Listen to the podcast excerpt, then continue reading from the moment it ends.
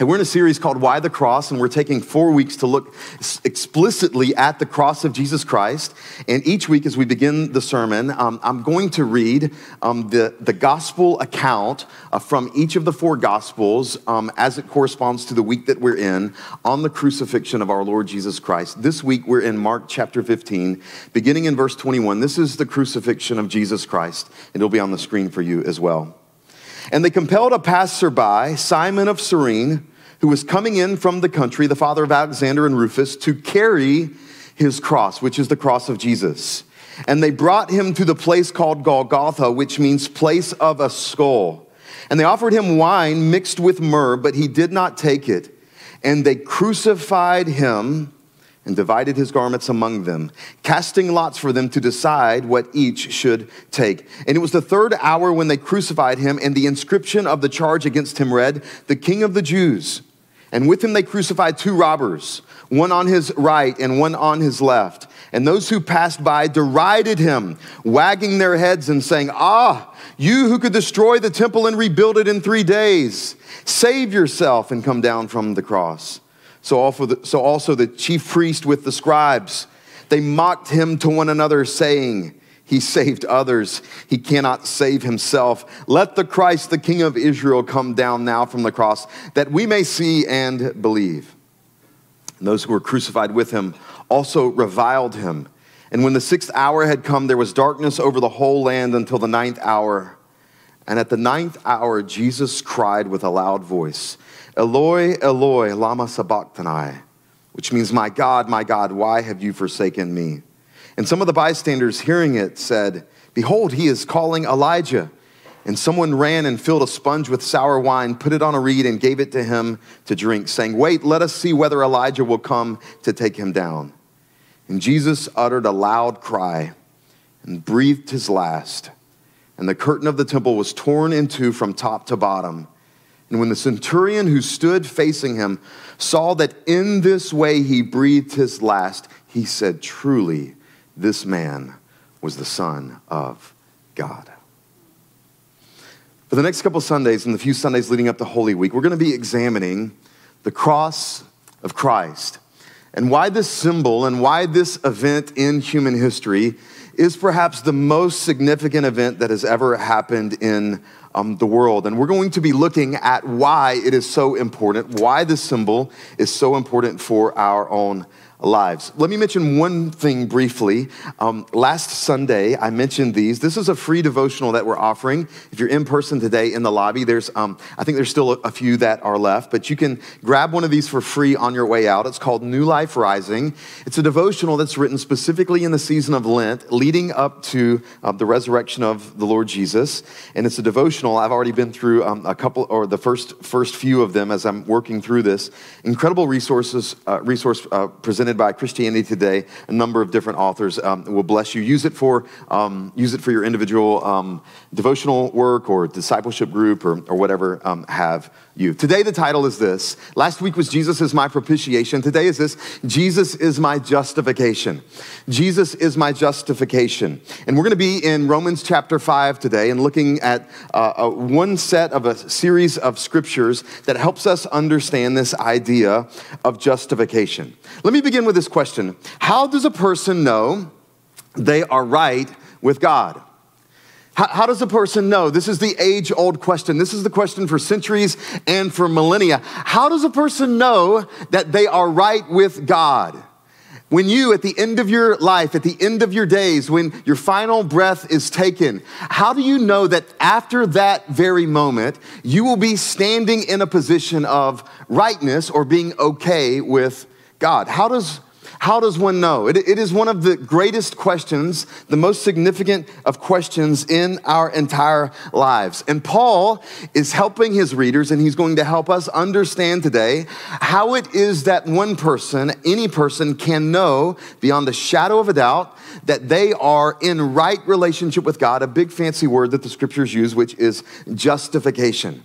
Now, here's the problem uh, many people in our culture and many people in Paul's culture as well would use a variety of different things to um, try to guarantee or to secure the idea that they were actually right with God. Most people in our culture, if you're walking downtown today, grabbing, uh, uh, grab, grabbing a bite, um, whatever, um, at a festival, having, you bring up a conversation with, with somebody, you inter- interview people, which this would be weird, but if you interviewed them and said, hey, how do you know um, if you're right with God? Well, most people are going to uh, say back to you, well, well, you know, I mean, well, I'm a pretty good person.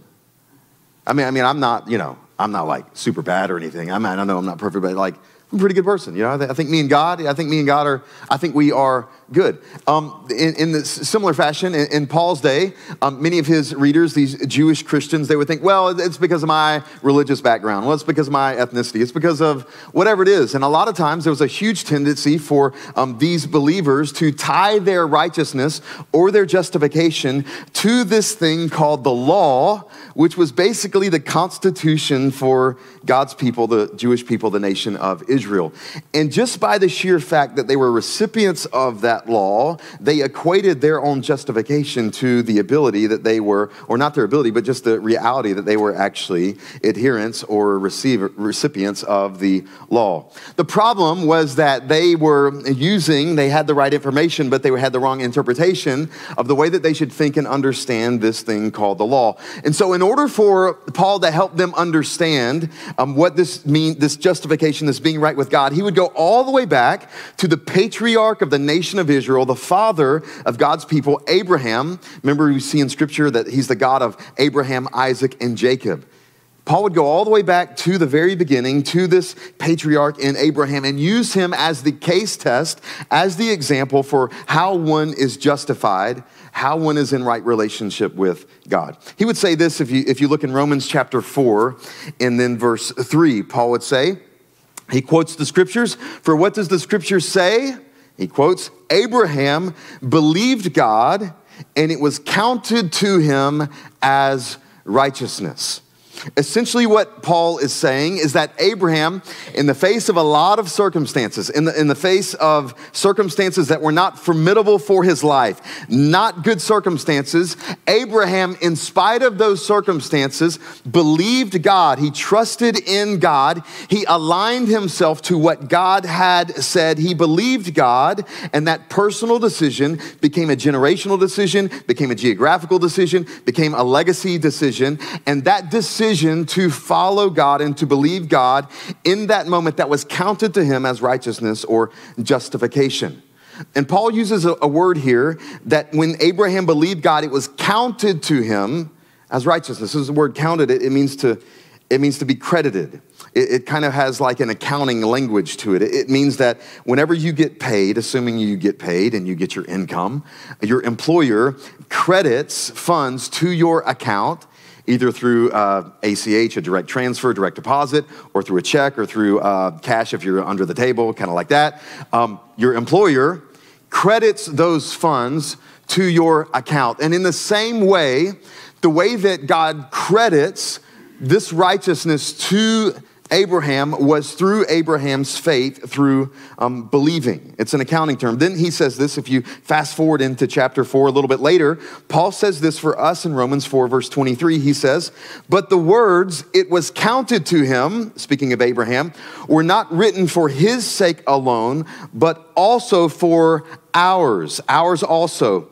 It will be counted to us who believe in him, who raised him from the dead, Jesus our Lord, who was delivered up for our trespasses and raised for our justification.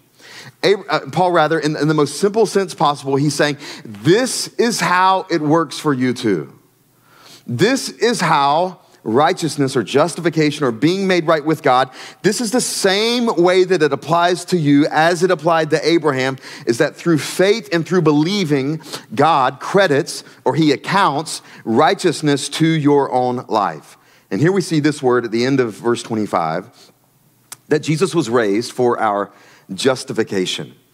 This word that we're using for our title today is that Jesus is our justification. Jesus is our justification, not my grandma, not growing up in church, not being a pretty good person, not voting Republican, not voting Democrat, not recycling, not whatever. But Jesus is my justification. The word here for justification is actually a legal term. It would be used in the court of law. There would be a judge, there would be a defendant, there would be a prosecutor, and then the judge would have to issue a verdict. And if someone was declared innocent, then they were justified and they were declared innocent uh, in response to the claims or the crimes that were, were given. And Paul uses this word in a spiritual sense for the courtroom of the divine in God's courtroom and how you can be declared innocent and just as well. Paul would say this in Colossians 2, verse 13. He would say, And you who were dead, meaning spiritually dead, in your trespasses and the uncircumcision of your flesh, God made alive together. He, God quickened, is what the old King James says. God made alive together. It has this idea of breathing life into something. God made alive together with him, having forgiven us all our trespasses. And this is how he did it by canceling the record of debt that stood against us with its, see that word, legal demands. This he set aside, nailing it to the cross. Essentially, what Paul is saying, the way that God can declare you righteous in Jesus Christ is because of your sin and your shame and your mishaps and your failures and your brokenness and your issues and all your junk. Uh, look at your neighbor and say, You're a hot mess. Your junk, your issues, your mess, your brokenness, your shame, we all got it. We all got it. All that stuff, all that baggage, all that past, all that stuff that you could not actually meet the moral requirements of the law. Jesus on the cross took it on himself, and through a metaphor, that record of your wrongs was nailed to the cross. Amen. It was nailed to the cross. And everything that stood against you and God, and all of your sin and all of your shame on the cross when Jesus took the nails for you, he was taking, he was taking the legal aspects of your sin and your shame that you did not meet before God. Sin, Christian word, Bible word, sin is ultimately breaking God's law. Whatever is right, whatever is true, whatever is God's law, whatever is pure, whatever is holy, anything that is off that or against that or different than that, the scriptures would call that a sin. It's the breaking of God's law. See, the issue isn't whether or not you are like a bad person or how bad of a person you are. Most of us think, well, I'm not as bad as some other people, so I'm better and I'm fine. The issue isn't where you think you compare or where you think you rank according to others and other people's sins or issues. The issue is that even if no one else existed because of your own sin, you would be a lawbreaker you would be a lawbreaker. It doesn't matter Mother Teresa, Billy Graham, it doesn't matter uh, Hitler or Stalin or anybody else. You in your own life, you are a breaker of God's law. And there is a way to be justified before God. And this word justification is actually mentioned over 200 times in the New Testament. And justification means to declare, to issue a verdict that someone is innocent or justified. It is an acquittal of the, the, the, crimes that are being allegated or the allegations that are being made against someone. Christ's sacrifice in our place was a guilty sentence we were destined to endure. But here's the problem God cannot just snap his fingers and acquit the guilty. We see this in Exodus 23. We see this in Proverbs 17. It's actually against the very nature of God not to be just and not to do something about injustice. Because God is holy, because he's righteous, because he's pure, justice must be served. If God merely overlooked sin and evil and injustice, it would render his character unjust, unholy, and unrighteous. That's why Job would say quite famously in Job 9, verse 2, he would say, But how can a man be right before God? Job, in his own sense, in his own situation, in his own looking at his own life and looking at everything that he had done and looking at a holy God, he was left with this question, but how could it ever, how could anyone ever be made right with God? This dilemma of your sin and God's righteousness, your sin and God's justice is only resolved through the doctrine of justification. That guilty sinners can be declared righteous before God by grace alone, through faith alone, because of Christ alone. And in justification, we are not only acquitted of guilt, we are declared righteous. We're not only forgiven, but we are made righteous before God. We receive the righteousness of God. And so Paul would say this in, in, in chapter 5, Romans 5, verse 1. I'm going to walk through a few of these verses and I'm going to make uh, three applications and three points for us. Here's, here's verse 1. He says, Therefore, if you study the book of Romans, there's several key therefores that define the entire book. He says, Therefore, since we have been justified by faith, it happens through faith. That's the way that it works. We have peace with God. This is not the peace of God, this is actually peace with God which means before Christ we were not in peace with God, but through justification we now receive peace with God through our Lord Jesus Christ. Through him we have also obtained access by faith into this grace in which we stand and we rejoice in hope of the glory of God. If you go back to chapter 3, remember I quoted last Sunday, it said, For all have sinned and fallen short of the glory of God. The problem is that you fall short of the glory of God. And here in chapter 5, verse 2, he says, We rejoice in the hope of the glory of God that we're given to it, we're given uh, it by Christ. Look in verse 6, he says this as well. For while we were still weak, while we were still weak, in, in my Bible, um, I've told you before that um, I, am a marker. I like to mark up. I like to write in, in, in, my Bible in the hard copy. There's four words that I've got circled in, in these verses right Here's the first one that I've got circled is the word weak. He says, For while we were still weak, and he means in a spiritual state of weakness, at the right time Christ died for the ungodly. Uh, that's the second word that I've got circled ungodly. For one will scarcely die for a righteous person, though perhaps for a good person one would even dare to die. Verse 8.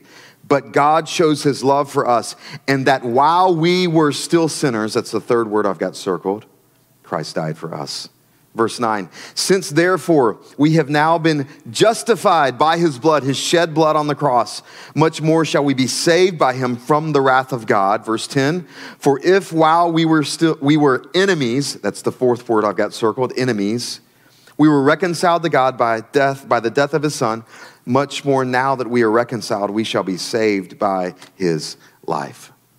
Paul, in order to not mince words, in order to not give you kind of some kind of vague new age spirituality understanding of your condition before God, Paul gives you four specific words for the way that you should think about your condition and position before God apart from Christ. The first word that he uses is weak. That you're, you're existing in a state of spiritual um, weakness. The second word that he says is ungodly. That means you are not godly. You don't have anything godly about you. The third word is sinners, which means you are ones who break the law. And then number four is the word enemies. They consequentially get worse and worse after the first one, after the second one, the third one. And he's like, and just for the record, you're in a state of enmity or you're an enemy of God. We don't like this. 21st century American culture, we don't like this. How could he dare say that I'm an enemy of God? The reason that we think this and the way the reason that we feel this is because we don't actually understand sin. We actually don't understand evil and injustice and wickedness and our own brokenness in and of ourselves. And Paul says very clearly that your condition and your state before Christ your condition with God is that you are an enemy against God. Here's the reason we're sinners by association. I'll, read, I'll read a verse for you Romans 5 18. Paul says that we're sinners by association. Here's what I mean. Therefore, as one trespass led to condemnation for all men, referring to Adam, so one act of righteousness leads to justification and life for all men through Jesus Christ. First of all, that we are sinners by association. Here's what that, this means. Because of our father, our first father, Adam, because of his sin, we are in connection and association with him. And by the very nature of our association, we're sinners as well. And you're like, what? But I didn't do anything. But, you know, I, I'm not Adam. I don't have any culpability because of what he did. Uh, yes, you do. Uh, we are all in humanity together. And the way that God views humanity is that we are one. And because of our father Adam's sin, because of what he's done, we are by association guilty just by association. It's kind of like it's kind of like GenX in the Cape Fear River. Um, how many of you installed a, uh, reverse osmosis filter in your in your? Um, because we apparently have, have things in our bodies because of the water that we should. Like, like did, did, I, did I, did I, I don't think anyone in here, but did we, did I like start the contamination a few decades ago in the Cape Fear River, you know, through, we won't mention names, you know, because we're nice. Um, but did we, did we, no, none of us, as far as I know, did that. But because of our connection, because of our association, just because of we're here, we're actually um, impacted by another person's um, actions. In a similar way, spiritually, you and I even just being born into humanity, are born into a broken, sinful state. This is what theologians would call original sin. That you and I aren't uh, born, don't start in a place of innocence, but by our very nature are, as Ephesians says, children of wrath. That you and I, by our sheer connection to Adam, are guilty by association. You're like, well, I don't like that. Well, you actually should like that because if God can associate you with one man, Adam, he can associate, associate you with one man, Christ. And because of the sin of um, Adam's actions, you're sin. Because of the, the, the glory and the sacrifice of Christ's actions, you can be made justified. Amen. You can be uh, forgiven. That, that's how it works, and that is the point. So we're sinners by association, but then we're also sinners by action and activity. We're sinners by the very things that we do, the very thoughts that we have, the very actions that we take. So here's, here's I'll close with this. Um, three applications, three statements that I think will help us and really um, un- help us understand the, the transformative work of justification in our own lives. Here's number one. Number one is this justification is not a process, it's a status. It, it, it's not a process, it's a status. It's not like we give you 10% justification when you do a good thing, and then 25% justification, and then 75%, and then hopefully by the end of your life, you'll actually cross the line of justification. That's, that's not how it works. It's not, a, it's not a process. It is a legal status. Either you are justified or you are not. That's, I, I hear, I hear, um, I have conversations with people all the time and talking about spiritual things and whatnot, and, you know, and, and it, it's, and sometimes um, the, the, the conversation is that, well, I'm just trying to be saved. Or I'm, I'm just, I'm just, I'm just, ho- I'm just hoping, I'm just hoping that if, if, I, if I don't mess it up and if I'm good enough at the end, then, then God will accept me. The problem there is it's a false understanding of justification because justification isn't a process, it's a status. Either you are or you are not. And the question is have you ever put your faith in Christ? Have you ever truly given your life to God? One of the ways that I like to say it is have you crossed the line of surrender? Have you crossed the line of surrender? Have you put your faith and your trust in what Christ has done on the cross for you? And if you have, if you have, if you've crossed the line of surrender, if, you've, if you've done that, if, you, if you've made that decision, then you are justified. And the scriptures would say justification is instantaneous, it is a moment. And a lot of times, understandably, we don't exactly know maybe when we cross that line. But the good question to ask is eh, Do I stand in surrender before God right now? That's the good question to ask. Because sometimes we don't know exactly when that happened in our lives. But justification is momentous, it's instantaneous. Sanctification is the process of growth and spiritual maturity, it's the lifelong pursuit of holiness and living like Christ. So I stand justified, but then I live in sanctification. And then the, another word, glorification, at the end is when we meet Christ and he gives us our new bodies. And so, as Christians, we, we must rec- recognize that our life isn't the pursuit of justification. Our life after Christ is living out justification through sanctification. These are the big uh, three cations, if you want to have an idea of how to justification, sanctification, and glorification. And if you invert that order, you're actually going to live a life that doesn't have the kind of freedom and deliverance and power that God wants you to have in your life. It's, it's, it's not a, a process, it is a status. It's a legal status. So, for instance, it's, it's like when two people get married. Um, I'm doing two wedding ceremonies this weekend, by the way, and I'm officiating two ceremonies. And when I, when does a person get married? Like, but you're like, well, at the wedding. But when does it happen though? Like, when, when does it happen? Is it like, is it like when, you know, when we read at every wedding, 1 Corinthians 13, love is patient, love is kind, Love envieth not, it boasteth not. It, um, is, is that when it happens? Is, is, it when they walk down the aisle? Is it when there's the rings? Is it when the little kids with the flowers come down the aisle? Like, at what point is the moment where they're married? Uh, Here, here, here, here's, here's leave the government whenever they get the paper. But where, when it happens is when they exchange vows. In that moment, they're vowing, they're committing. It's, it's, it's, a, it's a decision, it's a confession. This is why Paul would say in Romans chapter 10 if you confess with your mouth the Lord Jesus, that God raised him from the dead, you will be saved. It, justification happens when, when you, in your own life, vow before God. You want to use that word. You confess before God. You declare before God. You decide before God. You put your faith in Christ. You submit to Him. And, and, and at that moment, you are justified, which, which means God has now given you the spiritual, legal status of being justified. And you're like, well, that sounds super easy. Well, here's number two faith is simple, but it's not easy. Uh, faith is simple, but it's not easy. And, and here, here's, here's what I mean I, I'm not so sure that faith is, is easy.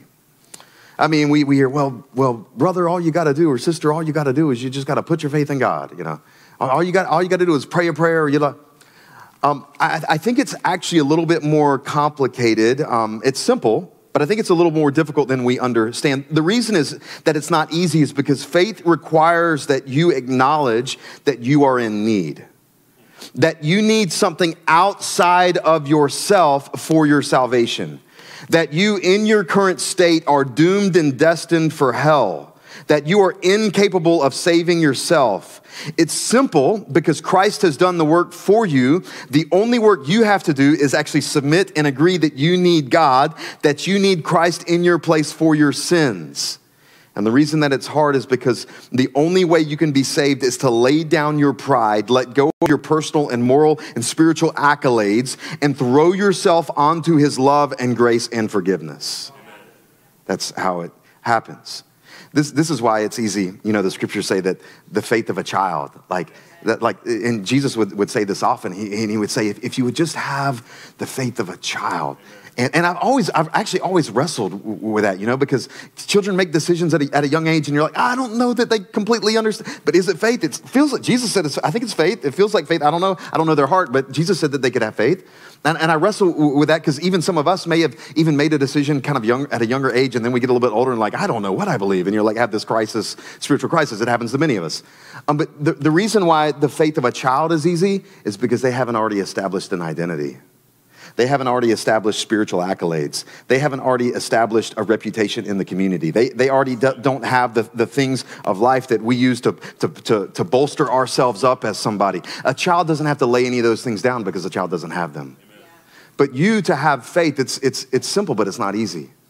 It's recognizing that I, in and of my own self, with my own actions and morality and mind and intellect and my GPA and my house and my career and all the things that I think make me amazing, wonderful, significant uh, person, I have to lay those things down and accept what Christ has done for me that I cannot save myself and I need something outside of myself to save me.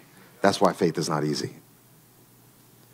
And when a person crosses the line of surrender, they're saying, I cannot save myself. That's why most people come to faith when they're at the bottom. It's because they've already been stripped of all those things. They've been stripped of their goodness, their, their righteousness, their it's, it's when someone is, is at the very bottom after a, a divorce and their spouse has been cheating on them. It's when they're at the very bottom and addiction basically uh, made them lose everything earthly that they had. It's, it's, it's when the, the, the spouse or the loved one or the, the parent or the, or the child dies in front of their eyes and they are left with nothing they feel. And at that moment, they know that they've got nothing to offer God and they receive His grace. That's how faith happens. Uh, it's simple, but it's not easy. And, and then Paul would say this in Romans 5 11. It's the last verse.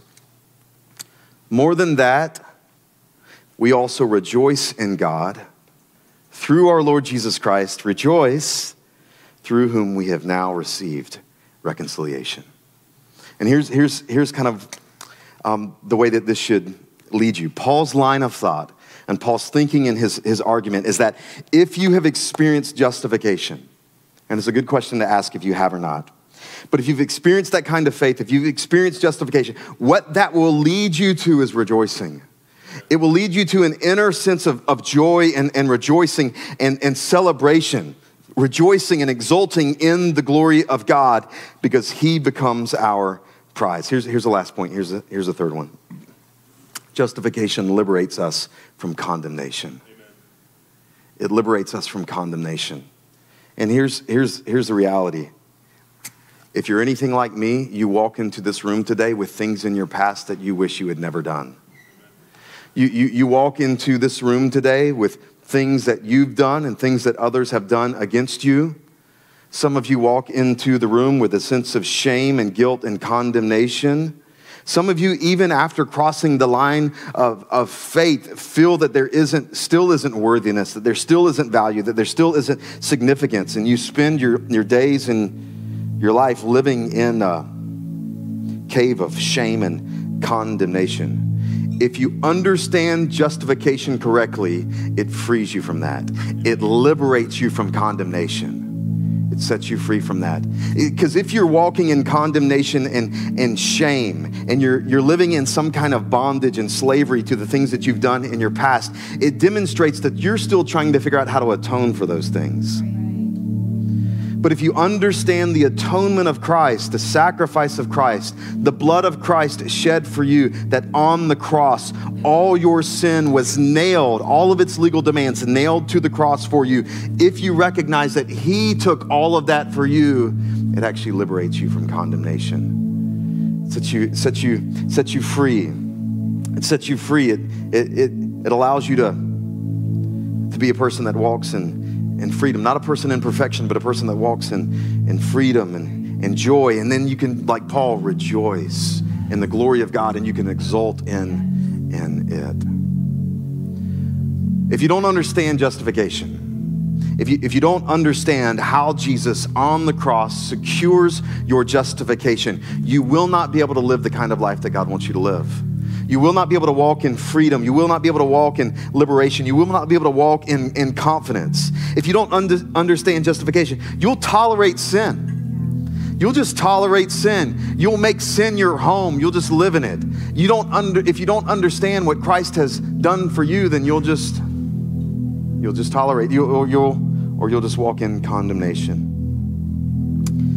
As we close, I'd like to invite you into the divine courtroom. If you could, in your own mind, just imagine the divine courtroom. The Father is on the throne, you are on the stand. The prosecutor, Satan himself, before God, is accusing you of all the things that you've done. You sit on the stand recognizing that everything that he is saying about you is actually true you recognize that everything that the enemy is saying about you in your past and the things that you have done are actually true. And that he's saying, You deserve this. You deserve hell. You deserve punishment. You deserve his crime. He's pleading to the Father to give you your rightful due. And then walks into the courtroom the defense attorney, Christ himself. And Christ says, Yes, you are wrong. Yes, you have the, yes, that is actually true, but you can be forgiven and you can be saved. You can be justified because I'm going to take the punishment and the penalty for them so that they can be free. And the judge looks at Christ and says, You are condemned, looks at you and says, You are free. Amen. And when you walk out of the courtroom, you walk with unbelievable joy, recognizing that you've been set free from something that you did not deserve and you're not going to go back to that lifestyle because that lifestyle is what put you there in the first place. And you're going to live in freedom, live in joy, live in rejoicing, and living in hope.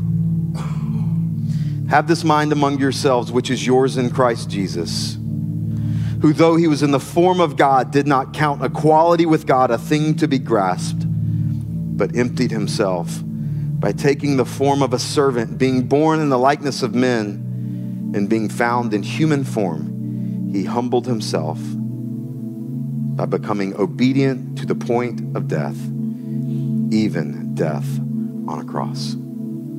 Jesus is my justification. Let us pray.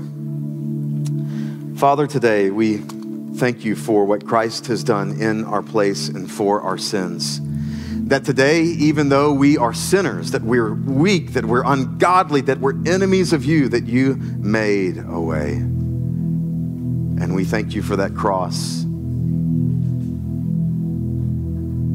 and through Christ's sacrifice gave us forgiveness and deliverance.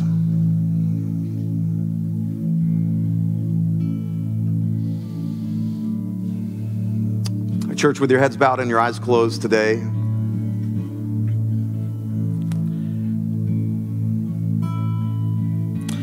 as honestly as I can, would like to ask the question Are you justified?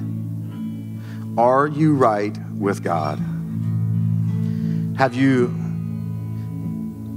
laid down your accolades, your goodness, your rightness, your whateverness, thinking that you are somehow can justify yourself? Have you laid those things down and have you received the work of Christ and what he has done in your place and for your sins? That is the only way. Either you accept Christ alone by faith alone and enter into glory, or you hold on to your own sin and your own shame and your own accolades and your own performance and you go to hell. Today you can trust Christ by faith, believe in what he has done. Today could be your day of confession. Today could be your day of decisions decision. The, the quality of your life and the direction of your life will be the result of the decisions that you make. No greater earthly spiritual decision could you make than trusting Christ and what He has done uh, for you. And Father, we just receive Christ today. And for those, Lord, who are taking the step to confess and to acknowledge and receive God, um, help them today to decide and to give their life to you. Um, this we ask in Christ's name. Amen.